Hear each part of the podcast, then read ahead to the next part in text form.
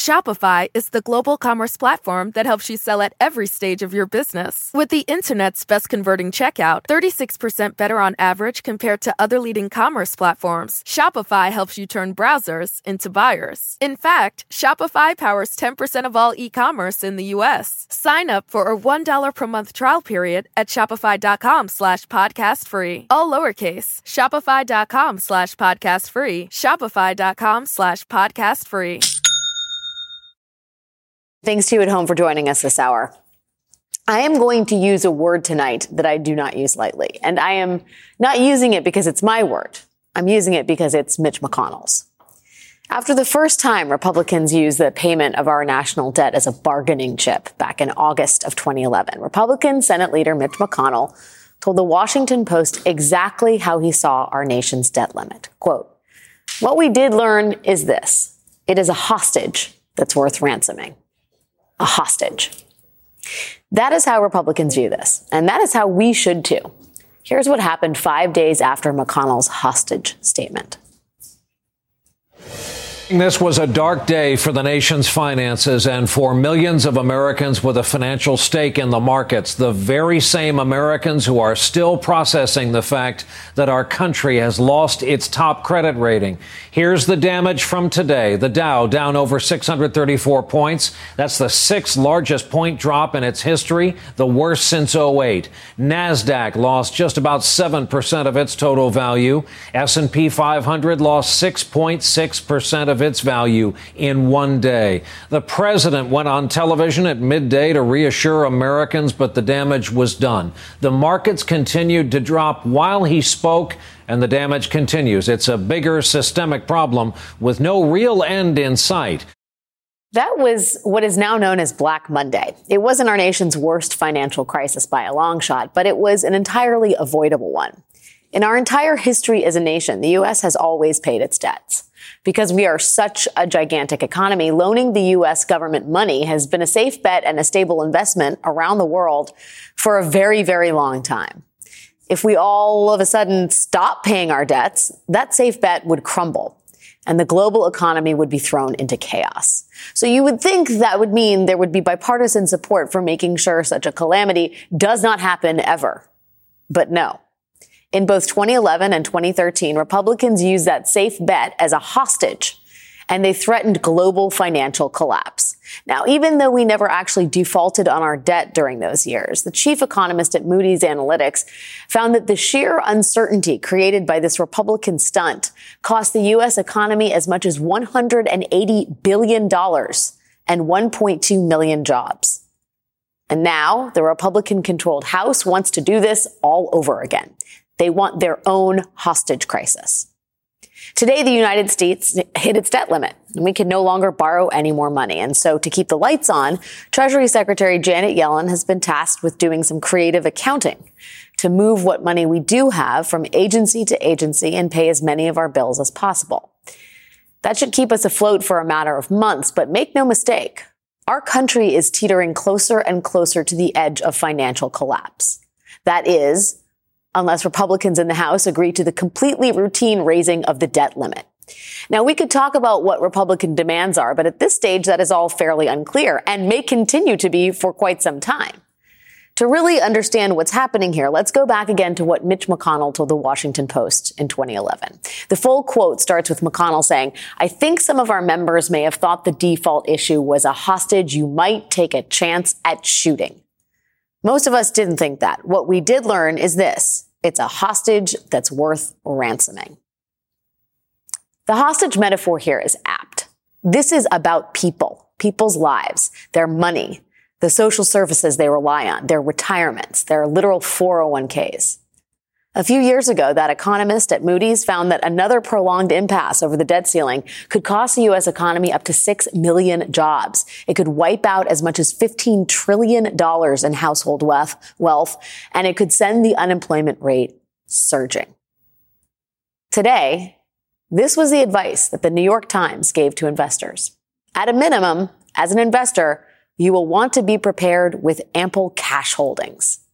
Basically, make sure you've got some cash, keep it liquid. In case our entire economy and all of your investments in social safety nets like Social Security can no longer be relied upon because of a literal Republican stunt, a fabricated hostage crisis. The fact that establishment institutionalist Republicans like Mitch McConnell and Kevin McCarthy are so gleefully willing to embrace the fact that they want to hold the American people hostage is one thing. But someone should tell them that they are hostages now too. I mean, they might not want to actually trigger a global financial collapse, but do they really control the party anymore? It took Kevin McCarthy five days and 15 excruciating rounds of voting just to win himself the speaker's gavel. The idea that Kevin McCarthy is in charge here is a myth. And now does, does Kevin McCarthy, does the Speaker of the House really think this is a hostage that the most extreme members of his own party wouldn't take a chance at shooting? Joining us now is Jen Psaki, former White House press secretary for the Biden administration. She is also the host of an upcoming show on Peacock. Jen, thanks for being here. Uh, how does that this? was quite a rundown of everything. I, mean, I think you scared me too. when the New York Times is basically saying stuff cash under your mattress because you don't know what's going to happen, I think we should all be alarmed. This is the United States Agreed. of America in Agreed. 2023, and literally no one knows how this ends. You know, I guess when you look at the tea leaves, when you look at the behavior of House Republicans, uh, first of all, do you think Kevin McCarthy is going to make it out of here still holding the speaker's gavel? Probably not, Alex. I mean, Kevin McCarthy, first of all, I think it's important people for, to understand he's not a long-time opponent of raising the debt limit. When he raised it, he voted to raise it three times during the Trump administration. The debt limit has been raised 49 times under Republican presidents. This has been historically, until the examples you just gave in 2011 and 2013, something just that just happened because Democrats and Republicans didn't want to wreck the, the economy, even when they had moments of disagreement. But I think it's also important to note that the reason why McCarthy is so vague right now is, as you just alluded to, he really doesn't have a plan on getting out of this. He plan he promised spending cuts uh, to the right wing uh, circus in his party, but those spending cuts he doesn't even have the votes for because they're all terrible, terrible options.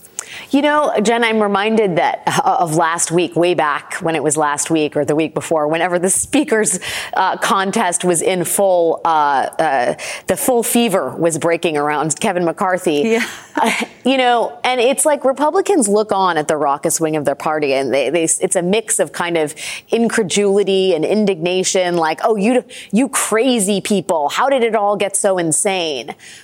But like, this is how it got so insane. Mitch McConnell, who's like the establishment figure, the guy that understands how it's all supposed to work, decided, made a very calculated decision in 2011. We're going to take the full faith and credit of the United States hostage.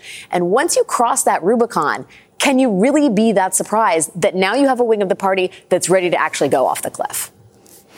No, because they made it um, uh, something that others would do in the future, as you just said. So that is one of the reasons, and I've talked to officials in, at the White House, my former colleagues, about this, why they do not want to make this a negotiation. Because once you make it a negotiation, like it was in 2011, the markets and the economy gets even scared about the uncertainty. That's what led to the credit rating being downgraded. That's what can lead to people's retirement accounts uh, being diminished. And so they want to go back, as most sane people do, to the period of time when this was just raised, as it has been dozens and dozens of times in history. But the, the group of people in the party who seem to be controlling Kevin McCarthy's agenda you know, they don't, they, they like the chaos. The chaos for them is attention. The chaos for them is fundraising. And so there's not an incentive to them, crazy enough, to not make this a chaotic uh, hurtling toward uncertainty around the debt limit. So, but then how does the White House play this? Because it's one thing when the, the White House can sit back and look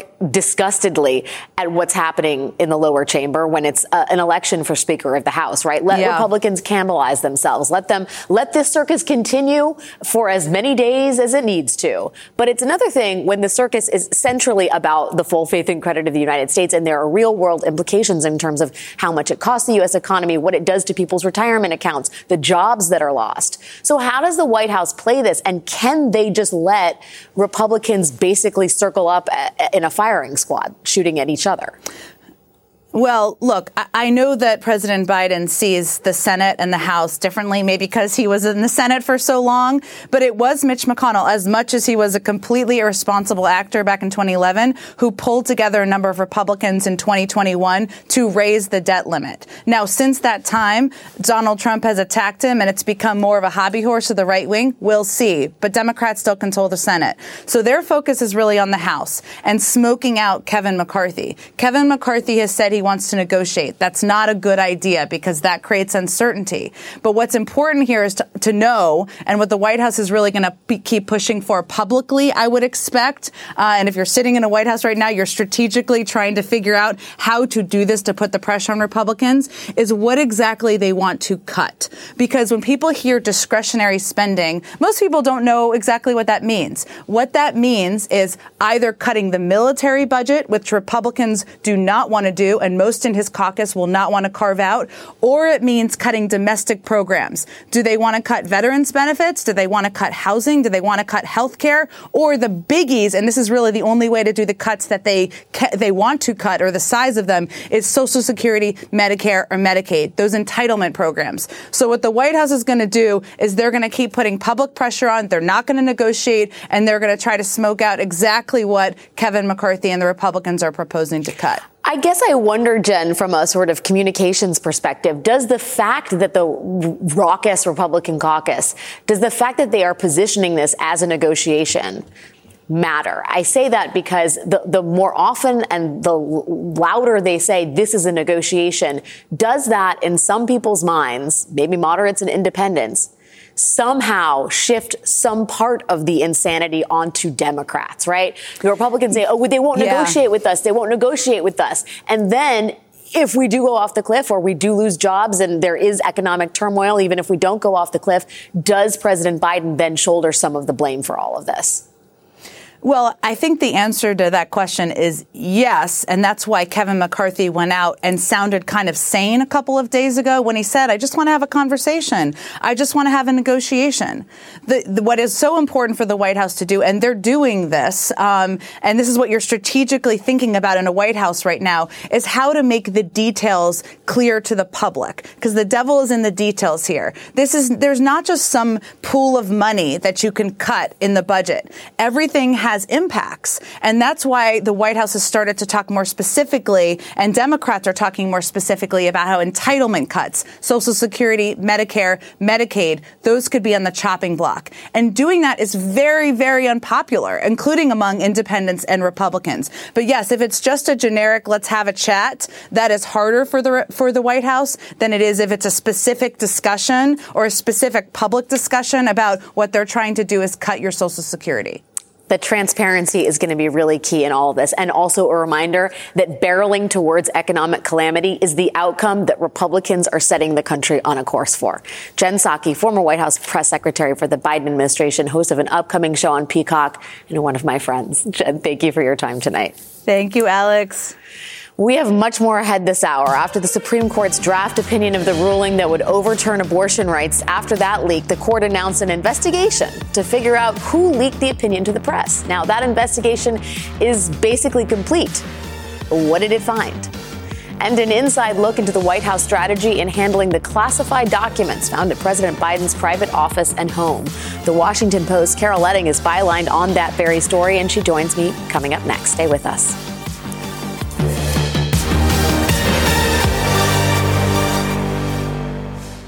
Shopify is the global commerce platform that helps you sell at every stage of your business. With the internet's best converting checkout, 36% better on average compared to other leading commerce platforms, Shopify helps you turn browsers into buyers. In fact, Shopify powers 10% of all e-commerce in the US. Sign up for a $1 per month trial period at shopify.com slash podcast free. All lowercase, shopify.com slash podcast free, shopify.com slash podcast free. Hi, everyone. It's Katie Phang. Did you know my weekly show on MSNBC is now available as a podcast? With my decades of experience as a trial lawyer, you'll get an insider's perspective on all things legal. At a time when politics and the law are inextricably intertwined, my guests and I break down what's next and why it matters, both inside and outside the courtroom. Search for The Katie Phang Show wherever you're listening and follow.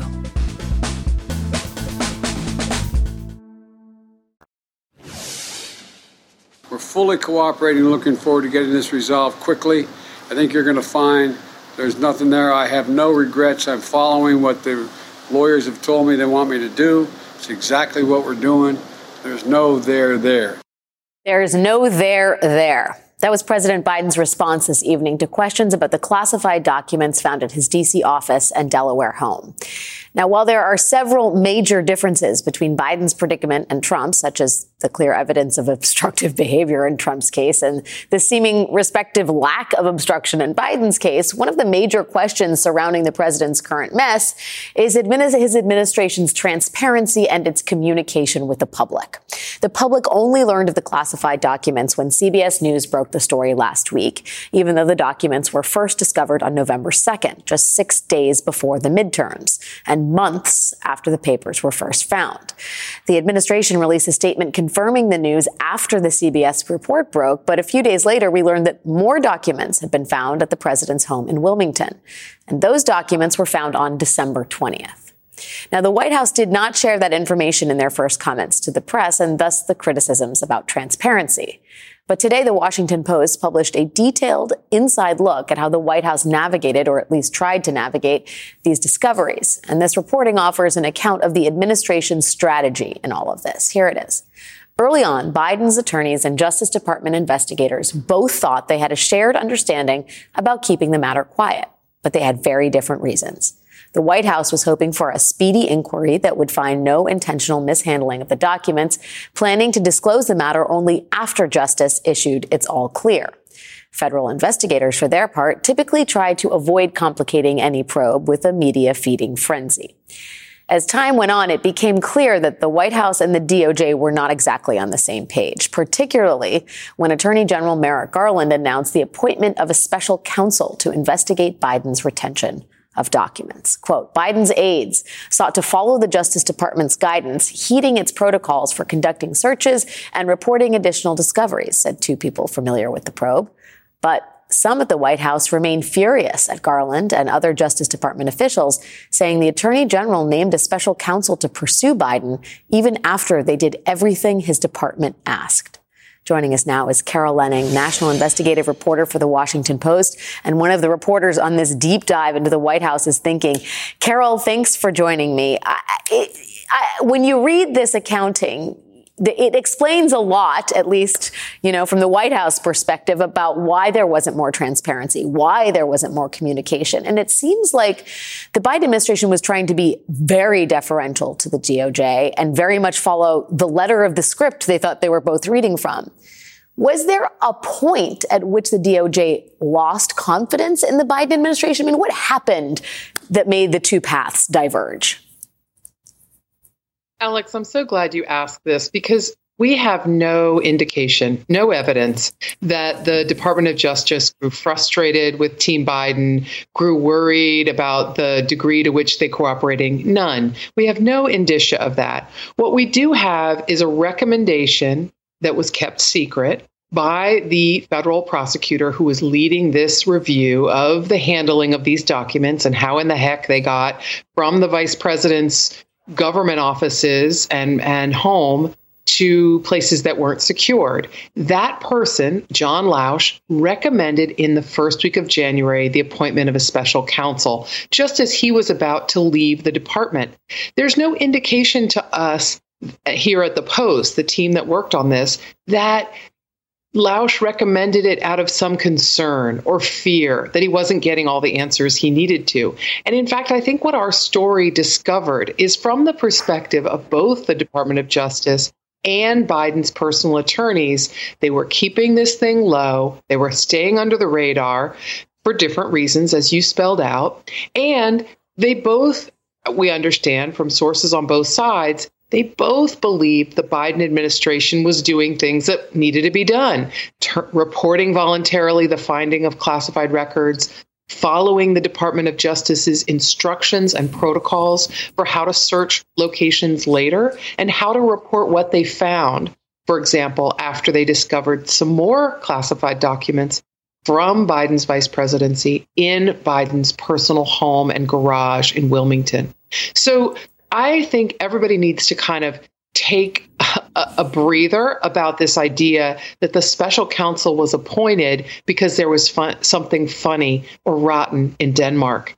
In fact, it's very plausible to me that the, and we have some people who have told us this, not to the degree that I think we can say it's a fact, but we've had people tell us, and I think it is plausible, that the special counsel was appointed by Garland because Merrick Garland is extremely sensitive to the notion that he needed a special counsel to investigate a former president, and he probably needed one to investigate the documents handled and, and retained by a current president, both of whom who appear ready to be in a, a, a major contest to run to run for president again. I mean, that, that's quite a concession to optics, Merrick Garland. I mean, in the detailed reporting that you guys offer in the story, at every turn of this investigation, at the retrieval of documents, whatever you want to call it, the Biden administration is going out of its way to be deferential to the DOJ. Mean, at one point, they stop asking, the Biden administration stop ask,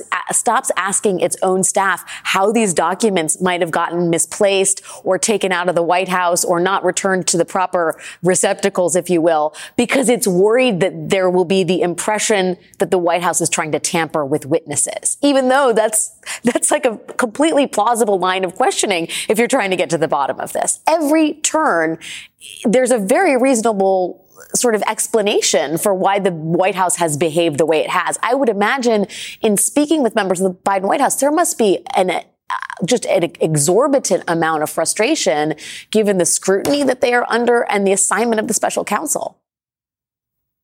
Absolutely. There's anger. Even though I believe, Alex, and I've talked to some sources inside this team, you know, and I mean writ large, the, the team that, that is allied with Joe Biden and hopes for his reelection, those sources have said there are plenty of people that are really angry about the appointment of special counsel. But there are also folks in that same group who recognize that Garland may have felt like his hand was forced and felt like this was a possibility that this might happen, strictly because, again, the person holding the records in his personal home and holding them in his former office, even though he's surprised by them being discovered, th- these are both properties controlled by him, and these records were from his vice presidency. I want to emphasize two things, though, that you make me think of, Alex, with your good questions. One is absolutely the Biden team was thinking about the rule book, the law. Let's do everything justice wants. Let's get this cleared up and let's not get in any mess the way Donald Trump got into a mess by pretending he didn't have any classified documents, by refusing to turn them over, by trying to browbeat his lawyers, some of whom refused to agree, to claim to the Department of Justice falsely that all the classified records had been returned. Biden and his team wanted to avoid the heck out of that. But let's also not pretend they're not political actors. Mm. They did not want this to leak. They did not want any of this information to come out until they had an all clear, which they had good reason to think eventually they would have an all clear because how is this so different? All the ways you've said. Joe Biden's lawyers found this information and that day notified the National Archives. They asked, What can we do? What do you want us to do? The search for records, to exhaustively return anything that may be problematic. There is no criminal exposure here that I can see in any of the reporting that we've done for Joe Biden or even for some of the people that packed up the records, because criminal exposure is when you have intent. And that's not the problem here. You also so, mentioned, oh, sorry, uh, Carol, to that ahead. end, you mentioned that Biden's longtime assistant, Kathy Chung, is worried that she may be one of the reasons these documents were moved into his office. That the vice president, now president, literally may have had nothing to do with any of this.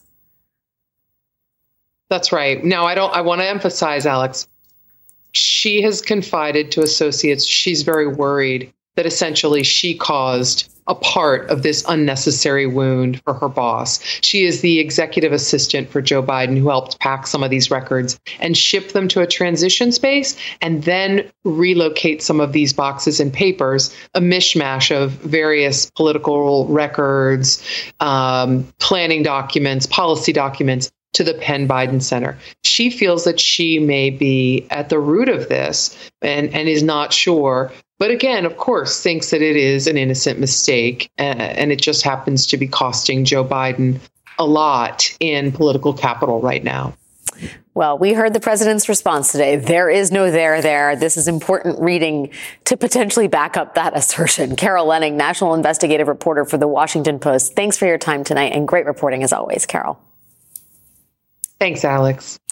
Still ahead tonight, one of the figures who tried to help keep Donald Trump in office in 2020 has a new version of events for what really happened in the weeks leading up to the January 6th insurrection. We will tell you all about that. But next, it has been more than eight months since a draft opinion of the Supreme Court's ruling reversing decades of abortion rights since that ruling leaked to the public. And still, after months of investigation, there is no suspect. So, how thorough really was that investigation? Stay with us.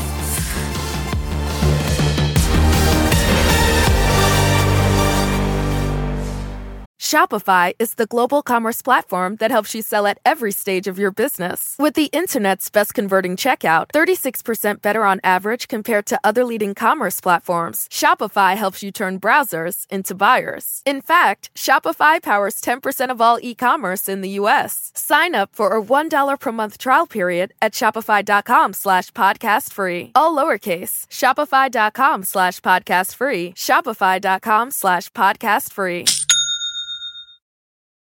Get the latest updates on this year's high stakes election with MSNBC's How to Win 2024 newsletter. When you subscribe, you'll get expert analysis on key races sent straight to your inbox, including articles written by the host of the How to Win podcast, Jennifer Palmieri. Subscribe today at msnbc.com/win.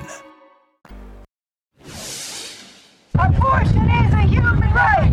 Abortion is a human right. It's a lie. You don't care. After May 2nd of last year, protesters took to the streets and to the steps of the Supreme Court to protest a decision that had not technically been made yet. But the whole country already had access to every word of it in print. A draft opinion in Dobbs versus Jackson Women's Health overturning Roe v. Wade had been leaked to and published by Politico. Emotions were high and people were on edge, including the justices of the Supreme Court themselves. Chief Justice John Roberts called the leak a quote, betrayal of the confidences of the court and tasked the marshal of the court with investigating it. Today, the court announced that the marshal's investigation is essentially over, and they still do not know who did it. The court released this statement after months of diligent analysis of forensic evidence and interviews of almost 100 employees. The marshal's team determined that no further investigation was warranted with respect to many of the 82 employees who had access to electronic or hard copies of the draft opinion. The marshal said her team conducted 126 formal interviews of 97 employees and they all denied leaking the draft. While they determined that the court's IT systems were likely not breached, the marshal said that working from home during the pandemic and existing gaps in the court's security policies, quote, created an environment where it was too easy to remove sensitive information from the building and the court's IT networks, increasing the risk of both deliberate and accidental disclosures of court sensitive information. Although they know have no suspect, the marshal's team promises to follow any new information wherever it leads. Investigators continue to review and process some electronic data that has been collected, and a few other inquiries remain pending. To the extent that additional investigation yields new evidence or leads, the investigators will pursue them. Apparently, for good measure, the court asked former Bush administration Homeland Security Secretary Michael Chertoff to conduct a review of the investigation. Chertoff found that it was conducted thoroughly and agreed, quote, at this time, I cannot identify any additional useful investigative measures. I mean, I can. I mean, from what we can glean, the investigators do not appear we think, to have talked to the justices themselves or to their spouses, and they did not check their electronic communications. So we very much still have a whodunit on our hands and a court that seems to have reached a breaking point that's been catalyzed by this leak. Joining us now is Melissa Murray, professor at New York University School of Law, co-host of the legal podcast Strict, Strict Scrutiny, and an MSNBC legal analyst. Melissa, the last time we talked, yes. I mean, it's ju- it's like it's juicy. What happened? But also, how is this the conclusion of the investigation? Well, I mean, it began with a bang and it's ended with a whimper. Whimper. Um, this is truly a whimper. And so let's first start. The whole idea of having the Marshal Service investigate this leak is by itself eyebrow raising. The Marshal Service is part of the court but it really is there to provide physical security to the justices. It's not like the FBI with a broad investigative remit. So it's unusual that this court, the highest court in the land, with all of the resources of the American government at its disposal, chose to investigate this leak using an arm of the court that probably isn't equipped to do this. And you see in the report how they were ill equipped. Like they had to consult external um, sources for help with some of the forensic issues. So it's, it's not clear that this was the best use of the marshal's time. And maybe the investigation might have been best done by some other body. Maybe you think it's almost like they didn't want to get to the bottom of it. I mean, who knows? But uh, it is an interesting way to wind all of this up, especially at a time where the court is experiencing its lowest approval ratings among the public in years. So, you know, this is a court where much of the public believes that its work is animated by politics and not law. And here was an opportunity to really investigate and get to the bottom of this and to be transparent with the American public. And instead, we've got more opacity here. We don't know if the justices were interviewed. We don't know anything. Um, we do know that some of those interviews uh, were asked to sign affidavits saying that they had not disclosed the information, that they hadn't been the source of the leak, but then they later had to come back and annotate their affidavits because they realized they had actually discussed the decision and the vote count with their spouses and partners. And so you wonder, was that widespread? And were other people discussing this with their spouses and partners? And why don't we know that? Well, but also, okay, I mean, maybe it was a hard, oh, I forgot we had two glasses of wine. We were about to watch Game of Thrones. And I just sort of like, you know, forward her the attachment of the Dobbs opinion. I, I, this is the first time, well, it's the second time, right? It's the second time a major opinion like this has leaked ahead of the final ruling. And it seems to me not coincidental that both of these opinions are ones that are highly controversial, that curb, uh, well, that are that are not favorable to liberals, progressive Democrats. The first one was apparently leaked by Samuel Alito, the Hobby Lobby decision, and yet Samuel Alito, from what we understand, has not been interviewed in all this. I mean, it's literally like here's a guy who likes to set fire to buildings. He's a, a, an admitted arsonist. But in this latest fi- building fire, we're not going to ask him anything about it. How could they not specifically ask the people who have been named in the press in reporting as having an interest in leaking opinions? So again, this is an epic fail on the part of the Chief Justice, John Roberts. Like, you know, whether you believe that Justice Alito leaked the Hobby Lobby opinion in 2014, whether you believe he is the source of the leak in this opinion, we don't know. But the question lurks out there because of this this reporting by the New York Times, Jodi Kantor and Jo Becker earlier this last year had this whole expose on this coordinated campaign of influence at the Supreme Court with Justice Alito and some of the other conservative justices at its center. And it's attached and associated with the leak in Dobbs and you don't talk to the justices and you're not forthcoming with the public about whether or not you talk to the justices. I mean, again, just a really silly, unforced error. Well, I mean, unless it wasn't unforced. Unless it wasn't unforced. And it sort of does bring to mind the point of this, one uh, would think, is John Roberts' attempt to restore the integrity of the court.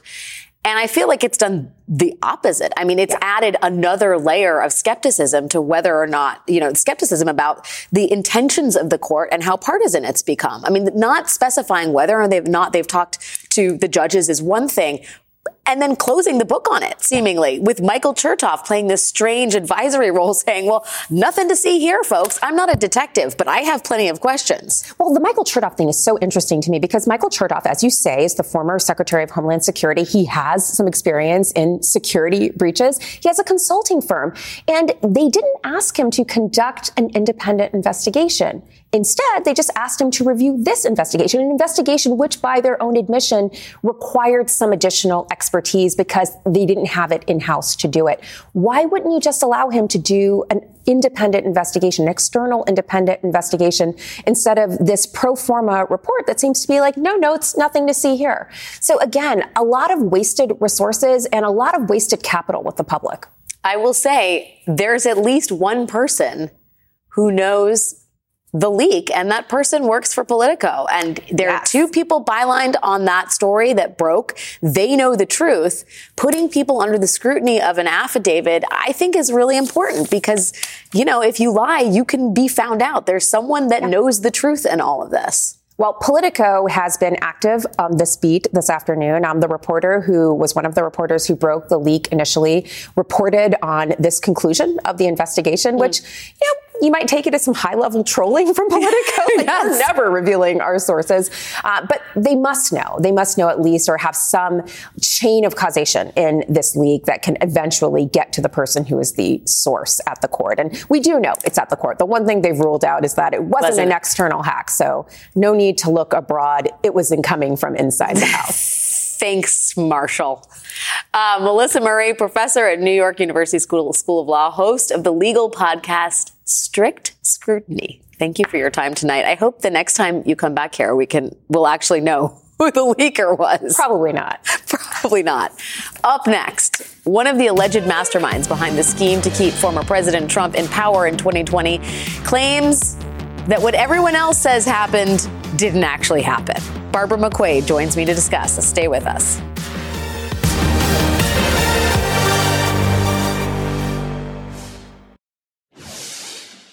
Two days after the 2020 election, Cleta Mitchell, a far right lawyer desperate to help Donald Trump overturn the election results, she wrote the following email John, what would you think of producing a legal memo outlining the constitutional role of state legislators in designating electors?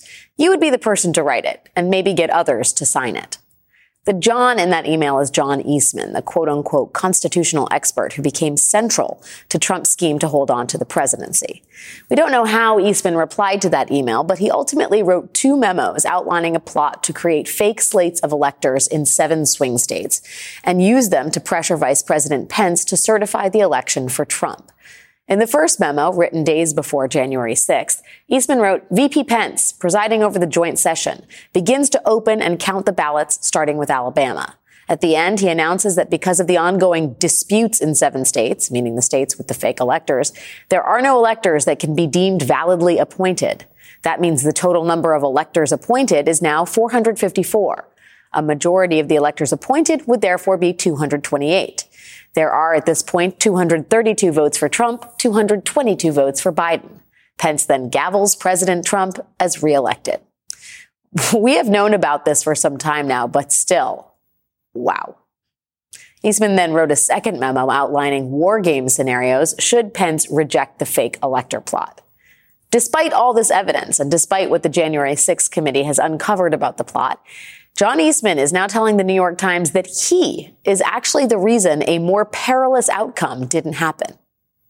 Seriously. John Eastman is casting himself as a hero in this story.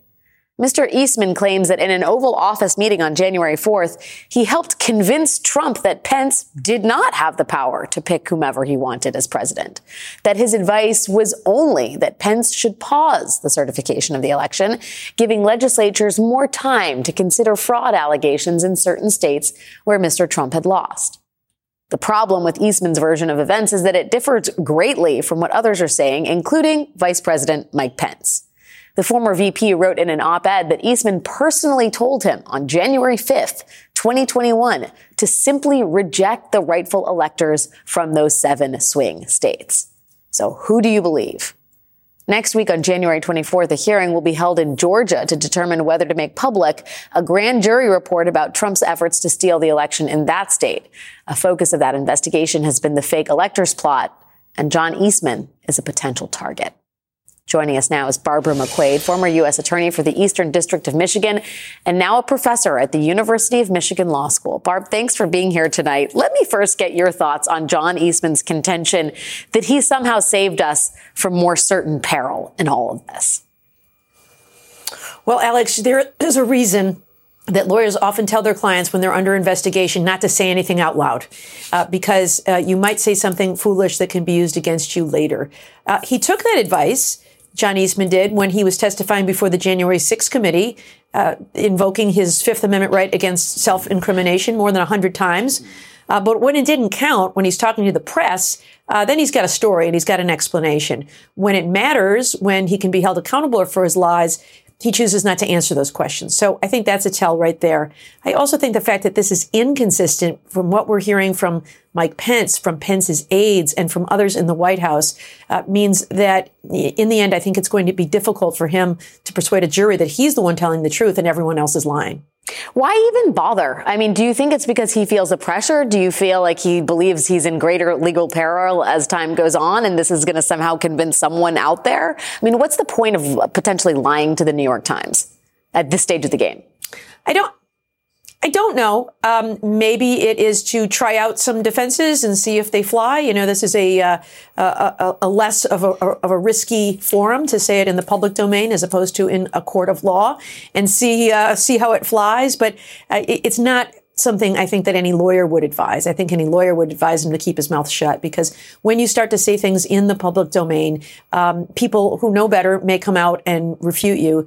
Um, it also kind of locks you into a corner. Anything you say, even to the New York Times, can be used against you in court. Uh, he could be cross-examined with that. A lawyer could say, uh, "Is it true that you told the, uh, the New York Times X, Y, and Z?" And it puts him in that awkward position of either having to confirm it or refute it. Now, he could invoke the Fifth Amendment again, uh, but I think that it, the fact that you're talking in one forum and now want to be silent in another can be difficult. There is also the argument, Alex, that he has waived his Fifth Amendment right against self-incrimination with regard to the things he said to the New York Times and could be forced to repeat them in court. Um, and we'll see whether he can stand by them when he's under oath. Where do you see Eastman's greatest legal peril? We know that um, he's been drawn into the Fulton County investigation. The FBI seized his phone as part of the DOJ investigation into January 6th. Um, the January 6th committee, of course, itself referred uh, Eastman by name to the DOJ on a range of criminal charges. How do you see, I mean, where do you see the biggest threat to him coming from? I think they're both big threats, but it seems that Georgia is the most imminent. Uh, Georgia, for a number of reasons. One is just the aggressiveness of Fani Willis, uh, but the other, I think, in that her investigation is a little more constrained. It's a little more finite. She's only looking at the events that occurred in Georgia. I think there is a very strong likelihood that this grand jury would recommend charges. And if so, he is an instrumental player in all of that. I mean, he was the architect of this plot. And so I think that there's a very strong chance that he could be indicted there and that that could come very quickly. But I don't think that means that's the only place where he faces criminal exposure in the federal investigation. Uh, I think he can face exposure for his conduct in Georgia and all of these other states where fake electors were solicited. Uh, and that, and he is right in the heart of that scheme. You read from that memo.